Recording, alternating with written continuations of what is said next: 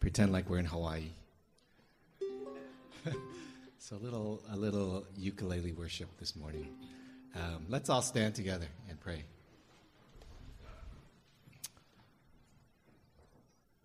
Lord, you are the creator. And we want to just bow before you right now and recognize that we are finite.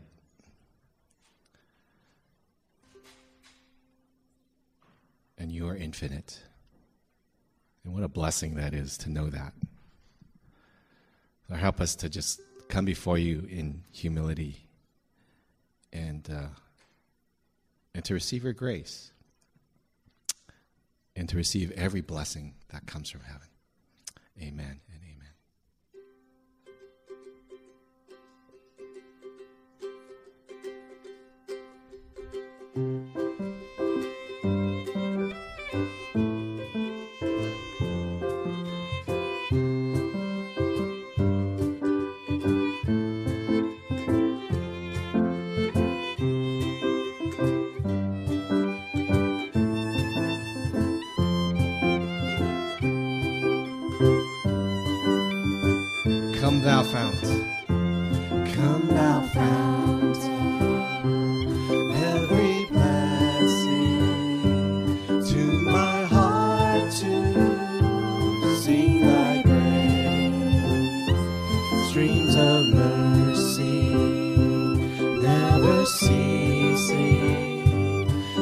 Here's my heart, oh,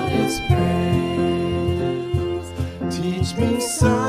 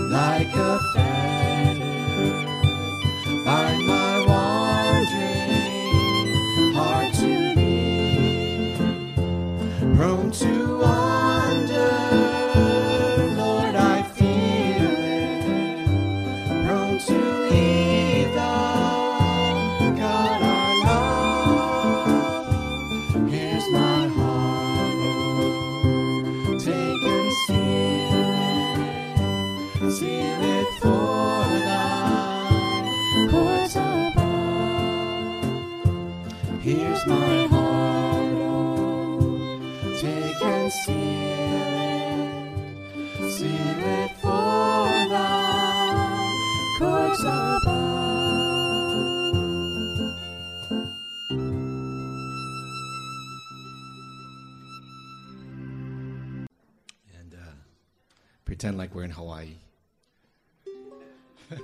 so a little, a little ukulele worship this morning. Um, let's all stand together and pray.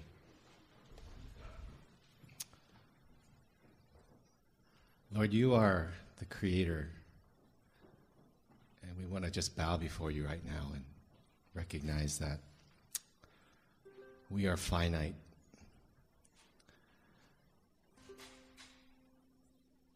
and you are infinite. And what a blessing that is to know that. Lord, help us to just come before you in humility and, uh, and to receive your grace and to receive every blessing that comes from heaven. Amen.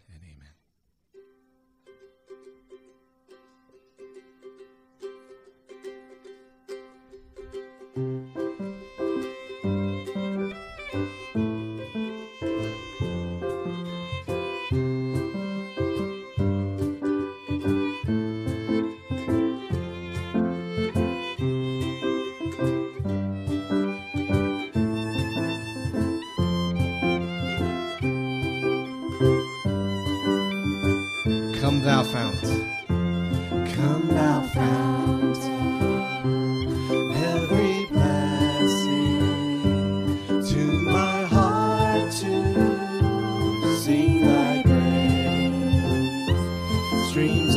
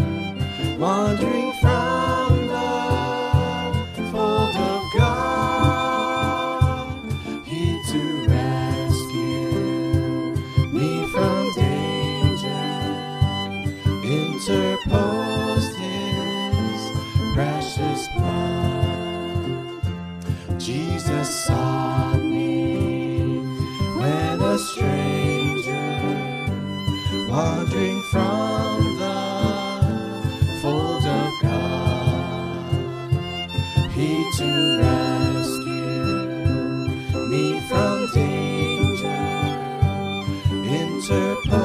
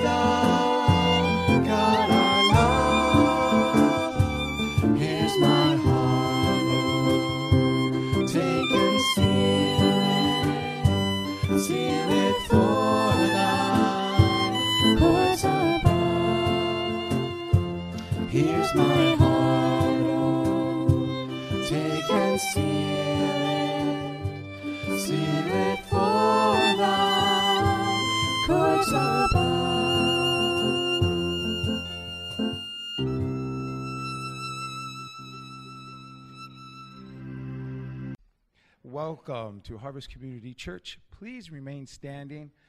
And normally and traditionally, it seems like as harvesters, we always sit in the same section. So, what I would like today, I know might get a little chaotic, but if I can have this section over here greet this section and give a warm welcome, please do. Ready, set, go. That's right? Okay, perfect. So, first things first, uh, if you open up your announcement, you'll have here uh, the welcome card. So, please make sure you tear that out. Uh, for any newcomers here that are new to Harvest or for any prayer request, please make sure, uh, take a moment there, fill it out, and then just drop this there um, in the offering bag uh, towards the end of service. Um, so, we have here, we have the park is meeting Saturday, February 18th from 7 to 9 at Irvine Presbyterian uh, Church there to kick off the 30 hour famine series. Um, if everybody pulled out the orange flyer you see here, I mean, I was looking at it, and here, not only in Irvine, but in the United States, for majority of the most part of the United States, we tend to have an abundance of food. Um, and I know a lot of times we take it for granted um, how much accessibility, access we have to food. Um, drive down if we're in a hurry, we're going from work to office, place to place, whatever may be. We see McDonald's, we see a Del Taco, whatever may be. That's not a plug for them, but I'm just saying, you can just drive in there, drop a couple bucks, and you get yourself a nice cheeseburger. Okay, it's not the most healthiest thing, but you can be fed, and you're not grumpy or growling. You know, your stomach's not growling, but you know, this is a special time of year that uh, we, we, we recognize those outside of the states that what they're going through. Um, I know we get a glimpse of it when we go to Mexicali, um, uh, when we see there's not a Ralphs down the street. There's not an Albertsons, there's not a Whole Foods, there's not a Sprouts or a Trader Joe's that they have access uh, for food, even a lot of times water. Um, and you can see here $40 raises food to feed children for one month. I think sometimes we spend $40 at Soup Plantation for one dinner let alone $40 for a month. Um, we, they will always need volunteers. So if you can find any time in your heart there to, to help out, that'll be awesome. And definitely, always, always, always, uh, an abundance of prayers. Um, when is it? You see it there. It's March 11th and 12th. And uh, as you can see, um, the park's goal is to raise $1,000 to feed 25 children. That'll be something very special that we can reach into our pockets a little bit and, uh, and feed the, the, uh, the youth out there. And also, uh, they're going to spend 30 hours, no food. I remember uh, done a couple times, and uh, there's just a wall that breaks through, but once you break through that wall and you say your prayers, I could have gone another week but I would have disappeared. I think my head would have got bigger. That's what it was. So, but uh, so please keep this in your heart. Please do not forget that you know 30-hour famine, famine, and all the parents. Let's support our youth there. Um, we also have the Woodbridge Garage Sale fundraiser. So this is a great time. Spring cleaning, any excess stuff, we're not going to call it junk, just stuff that's in the garage there that uh, you feel that you can donate, clean out. It's going to a great cause there. And uh, you can always re- reach out to Pastor Ben, and uh, he'll go ahead and give you more information on that. Um, and then we have uh, our next uh, spin luncheon. Um, if you see the acronym, Sharing Pain in New Seasons. Um, I know that I personally have gone through seasons of my life with um, losing my mother. I know my wife Olivia has is losing her father. And any time that you can share, uh, you know, the experiences that you go through with people that have recently gone through a terrible season, I mean, it's just great support. So um, we have it there. That's going to be Sunday, March 5th, um, 11:30, and it's going to be um, here in the library.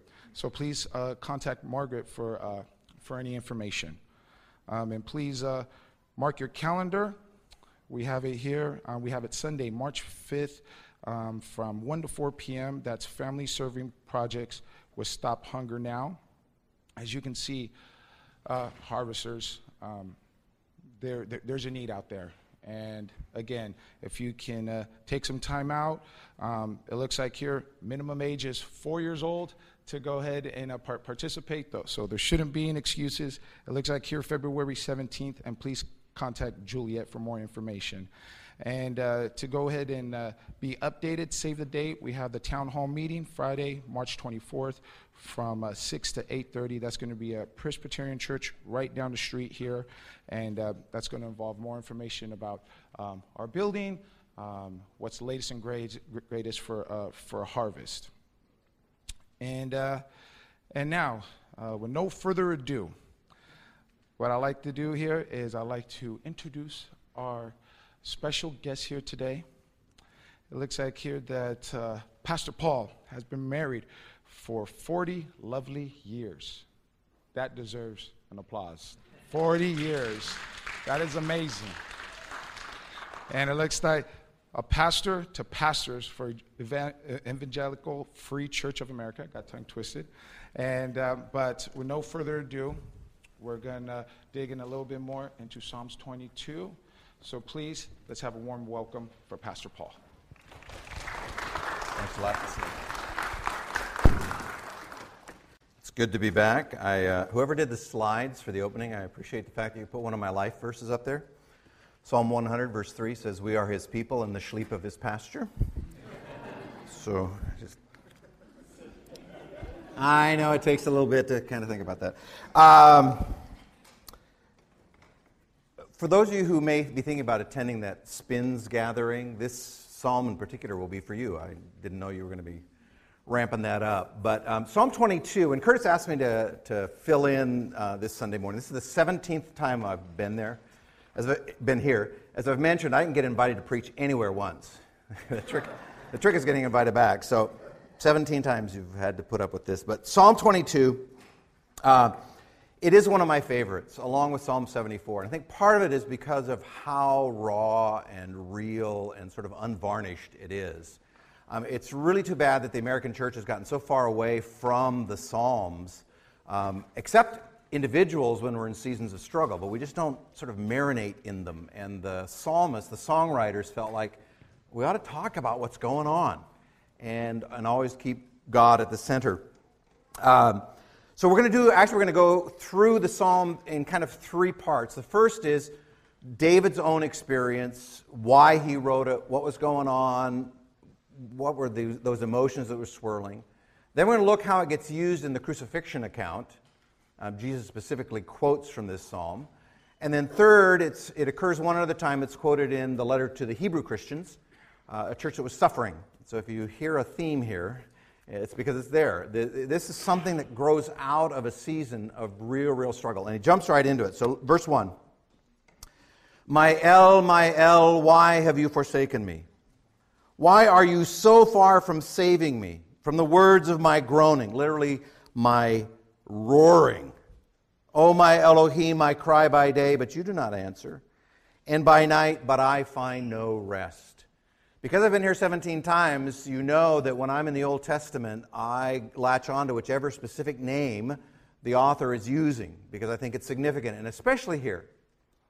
Because think about it Elohim is the name that means the strong God, the one who's got the power to do whatever he decides he's going to do. Unlike those of us who are parents who make promises and we can't keep them because we just don't end up having the money or the time my, three of my grandchildren have moved in with us since last we met. Um, they've been there about six weeks. Only occasionally do I turn to my wife and say, They're not going home. But, um, but there are oftentimes, I mean, when I come out in the morning, it's, Can you read to me? Can you color with me? Can you, right? And sometimes I can, and sometimes I can't. And sometimes I say later, and it doesn't really happen, right? Because I just don't have the power over my own schedule at times. But El is the name that means you've got all power. Why would he start with You who are so powerful, you who are so powerful, why have you forsaken me? Because for David, the issue is not can you do something about the situation I'm in? The struggle David's having is you can and you haven't. Anybody else ever been there? Where in some of those deep places you realize, God, if you were to choose to do something about this, you could. But for your reasons that are unclear to me, you haven't. And that's not a comforting thought for most of us, at least initially. Yeah, that's, that's, that adds to the struggle. It'd be different if we felt like, you know, he's, he's got all these good intentions, but he just can't really pull it off, right? That would be, uh, that would help explain. It's, it's why we explain away why some of our friends aren't there during difficult seasons, right? We give them the excuses they need not to be there. But this is God Almighty we're talking about. Literally. He says, it's, you just haven't done anything. You, and my, I'm roaring out this pain. As uh, Donald Williams puts it, the pain is audible. You can actually hear the pain in this song. And this is not a feel good, kumbaya kind of song. This is a song where you just you feel the intensity, especially if you spend some time in it. He prays by day and by night, and he hears nothing. And he's exhausted by not only the suffering, but by this sense of abandonment, by this sense that God, you are not there. Why would you leave me to do this? And in essence, what I think he says in this first paragraph is I'm not silent, but you are. Right? I've still got words. I've got things that I want to talk about, but you're not there. You're not engaging me in this. That's the opening. That's how he opens this song. This, that is not the kind of worship songs we tend to sing, right? God, where are you in all of this? And then he contrasts that to God's character. That's an important first word there, yet, in contrast to what I'm experiencing. Yet you are holy utterly set apart, absolutely right in everything you do, enthroned on the praises of Israel. In you our fathers trusted, they trusted, and you what? Delivered them. Right? All those guys who came before me, when they were in trouble, you got them out of it. But here I sit. To you they cried, and they were rescued. In you they trusted, and were not put to shame. So David moves his eyes from what God's not doing in his own situation to Israel and how God has been faithful over the centuries to do what he promised. But like most of us, the pain comes back immediately, right? You get this little contrast of here's God's character, and then he jumps right back in. But I am a worm and not a man, scorned by mankind and despised by the people. All who see me mock me. They make mouths at me. They wag their heads. He trusts in Yahweh. Let him deliver him. Let him rescue him, for he delights in him. So, not only is there the immediate situation of suffering and the sense that God's not there, on top of that, the people who should have been for him are also not there. And in fact, they are the ones taunting him. Think Job, for instance. Job's friends did great as long as they said nothing. And as soon as they opened their mouths, they heaped more suffering on Job by trying to explain what God was doing. And I just, a word of advice if you're going to be with people who are in deep trouble, deep, difficult circumstances, don't say anything initially. As a pastor, I would go into those situations and they would, why? And I would say, I have no immediate answers. I have some ultimate answers, and when your heart's ready, you and I can talk about it, but I have no immediate answers as to why you, why this, why now. I mean, let's just admit it, right? We are not omnicompetent, we're not omniscient, we don't have all the answers. And so David says, Not only do I have this struggle, and you don't seem to be there, which adds to that, but all the people around me who should have been supporting me and be my community are not there for me. And notice the shift of names for God, verse 8.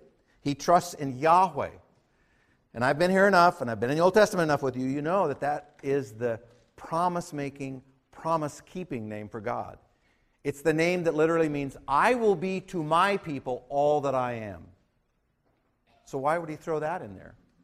It's like, well, You said, Everything you are, you will be to me. And part of who you are is comforter, encourager, strengthener, and I'm not feeling it. Right? So I, I want to remind you, Yahweh, that you're there and yet your own people, the one to whom you are in relationship, are not there for me. But be, having spoken that, he shifts again to God's character in verse 9. Yet, you are he who took me from the womb. You made me trust you at my mother's breasts. On you was I cast from my birth, and from my mother's womb you have been my strong one, my El. Be not far from me, for trouble is near, and there is none to help.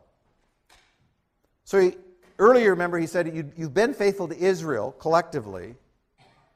And now, as he's thinking this through, he says, And you have been actually faithful to me over the years, right? I don't feel it now, but I do remember seasons when you were faithful and you got me out of this. He goes back to talking about his suffering here in verse 12, begins to describe it. Many bulls encompass me, strong bulls of Bashan surround me. You'll notice I've got numbers 1, 2, and 3. That's because this is a poem. And for those of you who are English majors, I just want to point this out to you. He's going to list three kinds of animals, and then he's going to walk back out of them, which tells you that he didn't just dash this off on a piece of papyri one afternoon, right? He really thought about it. He wanted it crafted so it would be memorable for people. He said, Many bulls encompass me, strong bulls of Bashan surround me. They open wide their mouths at me. They are ravening and roaring lion. I am poured out like water, and all my bones are out of joint. My heart is like wax, it's melted within my breast. My strength is dried up like a potsherd. That's a little piece of pottery that's just a fragment. And my tongue sticks to my jaws. You lay me in the dust of death, for dogs encompass me. A company of evildoers encircles me. They have pierced my hands and feet.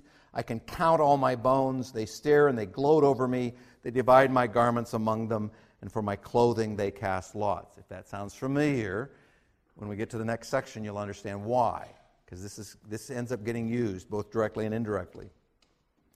And then David goes into his prayer. At this point, it's been a complaint, but he turns his complaint into a prayer in verse 19. But, contrast, you, O Yahweh, the one who is to me everything that you are, the one who makes and keeps your promises, do not be far off. O you, my help, come quickly to my aid. Deliver my soul from the sword, my precious life from the power of the dog. Save me from the mouth of the lion. You've rescued me from the horns of the wild oxen. Right? So he just marches back out. Each, whatever those people are, and this is poetic language, there are certainly enemies, there are certainly people who are against him. And so while he identified these people these groups who are against him, he says, God, I want you to take care of each of them, right? Don't leave any of them untouched in your delivery of me out of this. The second half of verse 21 is where the psalm shifts.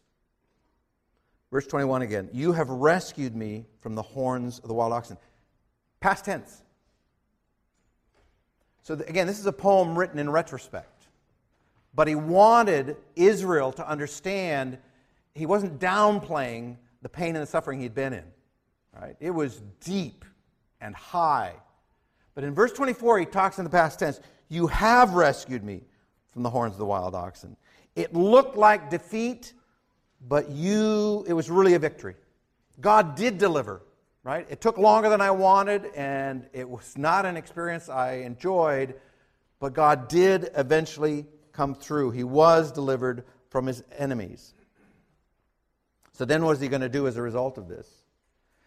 Well, he wants to point out that in the midst of this suffering, where he called himself despised, abhorred, and, and God feels hidden, that in fact, none of those things were true. Look at verse 22. I will tell of your name to my brothers. In the midst of the congregation, I will praise you. You who fear Yahweh, praise Yahweh.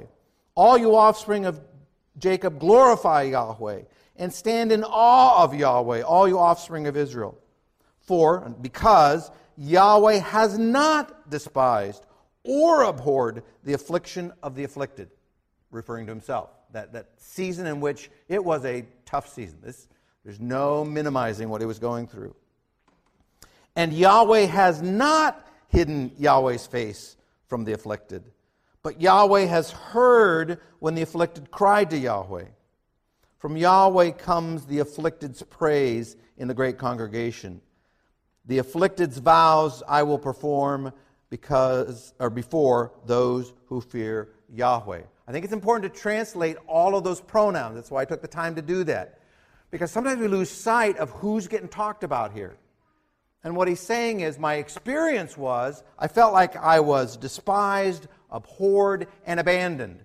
And yet, even in the deepest season in my life to date, none of those things were actually true. God didn't abhor me, God didn't despise me, and God certainly didn't abandon me. And now that I'm on, gotten, kind of getting some distance on it, I understand that. Look at verse 26. The afflicted shall eat and be satisfied. Those who seek Yahweh shall praise Yahweh. May your hearts live forever. So once he's got this better perspective on what he's been going through, then in verse 27, he talks about, well, then what should I do with this story? All the ends of the earth shall remember and turn to Yahweh, and all the families of the nations shall bow down or worship before you. For kingship belongs to Yahweh, and he rules over the nations. All the prosperous of the earth eat and worship before him shall bow down, all who go down to the dust, even the one who could not keep himself alive. Posterity shall serve him. It shall be told of Yahweh to the coming generation. They shall come and proclaim his righteousness to a people yet unborn, that he has done it. In the Hebrew, that's literally, it is finished, which also ought to sound familiar. David is saying, once I regained perspective of what had been true all along, my responsibility was to tell that story. Not only to those who were living it with me, but to generations unborn, kids who hadn't even come along. I need to tell them what?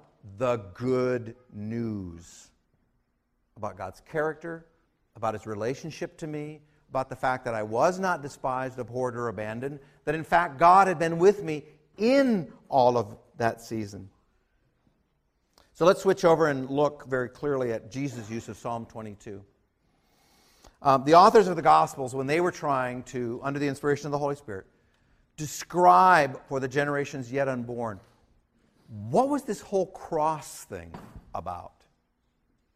Because certainly at the time it was happening, it looked as if God was losing, right? All those things Jesus claimed to be doesn't look like it. I mean, who gets crucified? Jesus. And in the Roman culture, who gets crucified? Lawbreakers, scalawags, you know, people who don't deserve to live anymore. So, what looked like a defeat, I think Jesus is saying, is actually something way more than that. Don't get caught up in what you see. Because in the gospel accounts, there are four direct quotes out of Psalm 22, the most famous being the opening lines My God, my God, why have you forsaken me? But then there's a number of, of allusions, the bones sticking out of joint. So he doesn't actually quote the psalmist there, but the way it's described, it's clear. He's referencing back to Psalm 22. Now, why do I think that's important? I don't know if you think it's important or not, but I do. Because I think that Jesus, as he hung on the cross, I mean, there are only seven short phrases, at least that we have recorded, that he said, because you probably know when you're crucified, you can barely breathe. In fact, it's not the nails that kill you, you suffocate on a cross. Because eventually the muscles weaken enough that you can't hold yourself up enough to get a breath. And so you actually die of, of slow asphyxiation on a cross, right? It's not just the pain. So the fact that you can hardly breathe, you are not going to do a really long speech, even to those standing around at the foot of the cross. You take care of the most important things, like, woman, behold your son, son, behold your mother, right? Passing off his mother's care to John. The fact that that was one of the seven uses of whatever breath he had tells you something about his relationship to family and to friends. But this is after the three hours of darkness in which everybody looks like God is doing something here, right? And his words are, My God, my God, why have you forsaken me? Now, he could have quoted all 31 verses, right? if he really wanted to make sure everybody got what he was trying to do. But he doesn't have that kind of breath. My conviction is he quotes Psalm 22's opening statement to say to all of those Jews near the cross, go back and read your Bible. Because it looks like I'm losing, like God is gone, like everything I claim to be is not true because I am despised by God, because only God who despised me would allow me to die like this. And I think Jesus is saying, that's not it. That is not it. God is doing something here that is beyond your understanding. And that, in fact, rather than being despised, I am being deeply loved at the moment that it looks like defeat. Because remember, God, the Holy Spirit, the Father, and the Son had from eternity past decided the only way to bring people back to ourselves is for somebody to take our, their place because they will never pull it off. If God had waited until one of us was worth saving, he'd still be waiting. And if he had waited for one of us to be good enough to save anybody else, he'd still be waiting. So none of this took God by surprise. It didn't mean it didn't hurt. It didn't mean that this was not an, an actual gut wrenching cry from Jesus God, in all of this, I, where are you, right? That, that sense. And yet, by quoting Psalm 22, think of where the song goes. God is actually more there for me now than in some of the other seasons in my life. If we talk about it from a human standpoint, when do I most ignore God? When I'm doing well, right? But when that stuff hits the rotating oscillator, suddenly I am aware that I need something more than me. So I think he cries out to point them back to Psalm 22 to say, God is actually here even while I take all of your sin upon me. Paul makes it clear in 2 Corinthians chapter 5 for our sake, God the Father made him, Jesus Christ, to be sin who knew no sin, so that in him we, who are saved by grace through faith, might become the righteousness of God. We can't, we aren't righteous enough. Our righteousness is filthy rags. We need God's righteousness. But had God actually turned his back on his son, Jesus, while he was carrying the sins of the world on himself? I was taught that and so I read that into the passages, and we've got a contemporary song that says, And the Father turned his eyes away, right? Why do we assume that? And we typically assume it because of the verse in Habakkuk that says, God is too holy to look upon sin. And I want to suggest to us this morning that God, in fact, did not turn his eyes away, that God never even blinked during this time as he watched his son take the sins of the world upon himself. Why do I believe that? Well, first, like I said, I think that quoting Psalm 22 on the cross, Jesus was saying, read the whole story. This is not the end of the story. And if God can look at David in all of this, he can look at me. Because think about it if God can't look at sin, who can't he see? Right? And yet, We've got Habakkuk, so we've got to deal with it. Habakkuk 1:13 in the ESV says, "You are who are pure, you who are of pure eyes, than to see evil, and cannot look at wrong." I think this is one place where NASB, the New American Standard, gets it better, where it translates it, "Your eyes are too pure to approve evil, and you cannot look on wickedness with favor." Right? It's not that he can't see it; it's that he can't approve of it right? Because again, if he can't see evil, he can't see me. He can't see you. He can't see the person who still needs to know Jesus. He just can't look at their lives and say, well, that's not so bad. You know, I'll grade on a curve, you know, and we'll be fine. The can't look here is that, is that approving thing. And, and so he looks at Jesus who's taken all of our sin, and he can't approve of the sin, but he still loves his son. And the, I think about the only way Jesus can get through it is to know that God is still there. In summary, I don't think that God abandoned David, and I don't think he abandoned Jesus. I think in both cases, God was fully present to the one who is suffering. Even though the suffering wasn't good, good was going to come from it. And so I see Jesus looking straight, I mean, God looking straight into the eyes of Jesus and saying, We can do this. This is why you came. I mean, think back to the garden, right? In, in that limitation of whatever it meant for him, God in the flesh, to be human, there was like, if there's a plan B here, I'm open to discuss that. But God kept, we're doing this. This is for them. We love them. We're going to do this. They don't deserve it, I know, but we're going to do this. Now, for those of you who are a little concerned that you've never heard this before, I found this cartoon. Of course, there may be other interpretations, right? Whoop, there we go. Of course, there may be other interpretations, right? So, this is one of those things where, where if, if we come to a time of persecution and they put me on the rack, I'll deny this one, right? Hopefully, not the divinity of Jesus or the fact that he died for my sins. But for me, once I began to see this and, and, and had sort of marinated in Psalm 22, it actually made the cross even more significant to me. That God did not abandon Jesus, that God was there the whole time with Jesus in his face saying, This is, this is what we came for. This is what we're going to do it. Finish strong. Now, as I mentioned, one, there's one other use of a direct quote from Psalm 22. It's found in Hebrews chapter 2.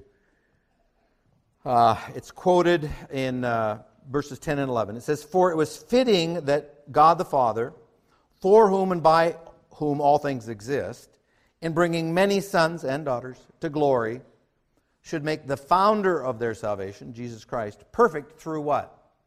Suffering. And then he goes on, For he who sanctifies and those who are sanctified, that's us, all have one source.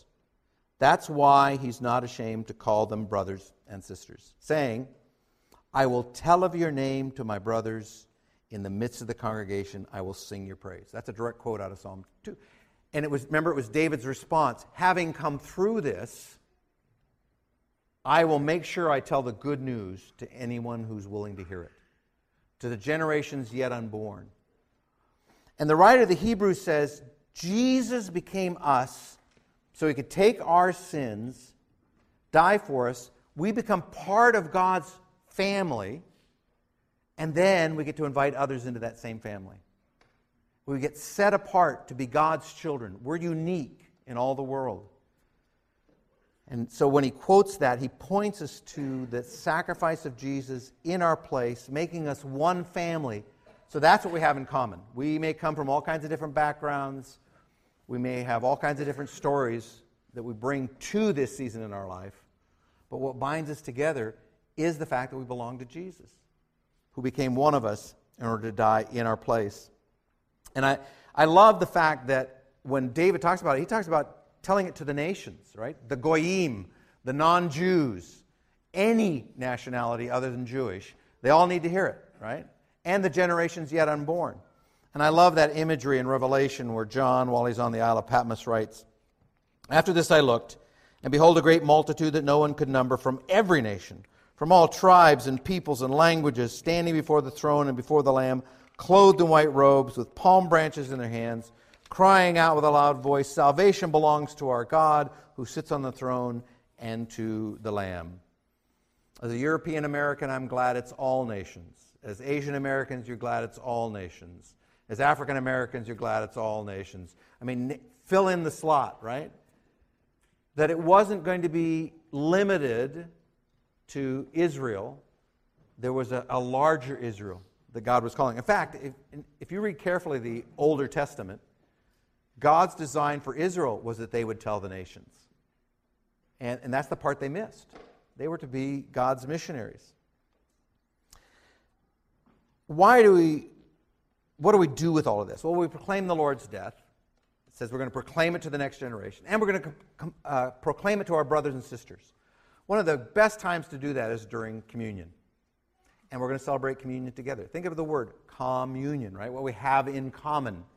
It's what brings us together. So we're going to actually segue into this. 1 Corinthians 11 26, uh, probably the best known passage about the Lord's Supper, says, For as often as you eat this bread and drink the cup, you proclaim the Lord's death until he comes. This, is, this means to preach. This is your opportunity to say to the people around you, I'm a follower of Jesus. I'm part of the family. I belong here. Now, I don't know all of you in here. Maybe this is one of the first times you've been to church, you've been coming for a while, and this whole Jesus thing hasn't made sense, but something clicked this morning. And you realize, I need Jesus to be my substitute. And I'm going to trust by faith that what he paid was enough for me to make me part of God's family. I want to invite you this morning to actually take communion as your way of saying, I embrace what it is God did for me.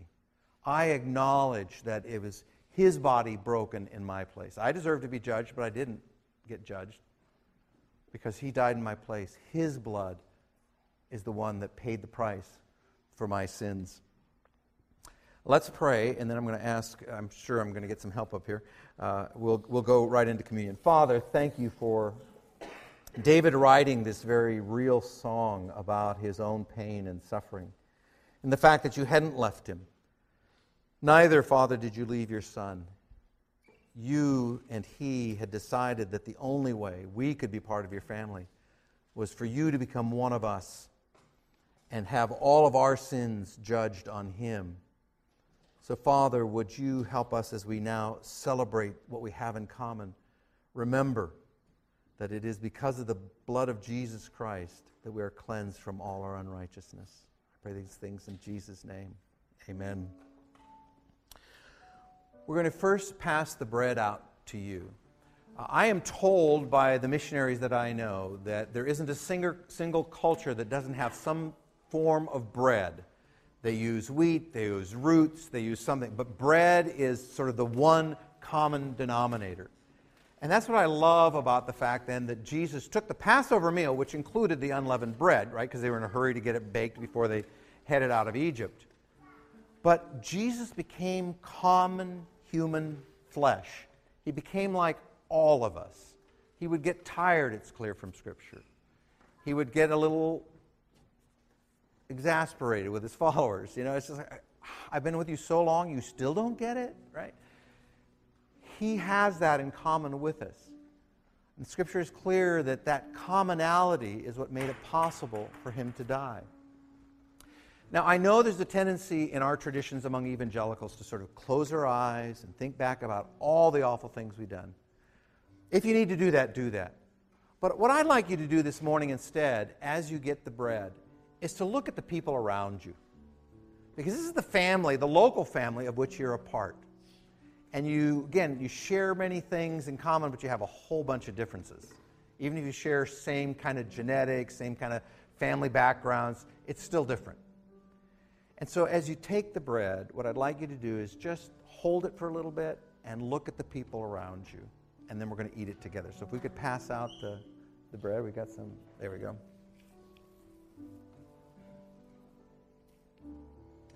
Once we've all got it, I'll, uh, I'll let you know when to eat it. But in the meantime, just look at it.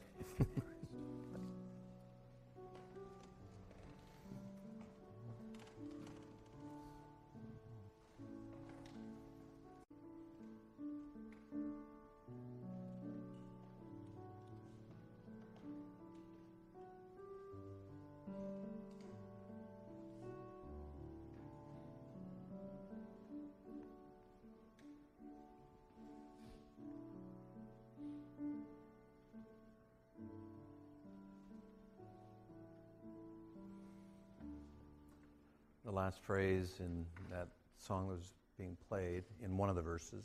Uh, it's when I survey the wondrous cross. Love so amazing, so divine, demands my life, my heart, my all. And that's the best way we can thank God, because obviously we can't pay it back. If we could have paid it in the first place, Jesus wouldn't have died. But we can at least show our appreciation by the way we interact with our families, our friends, our neighbors, those people who drive us crazy.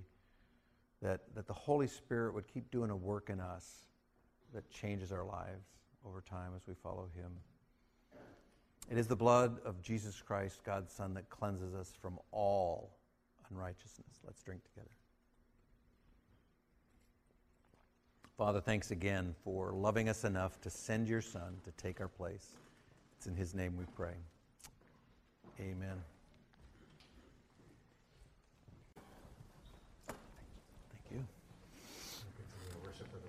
嗯。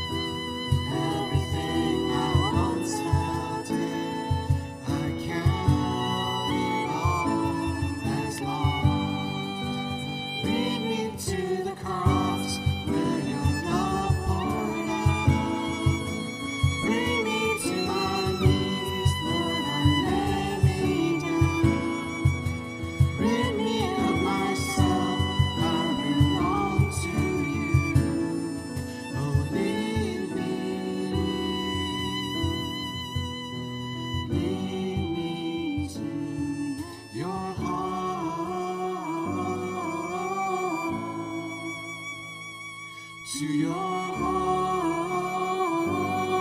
Let's all stand together. Lead me to your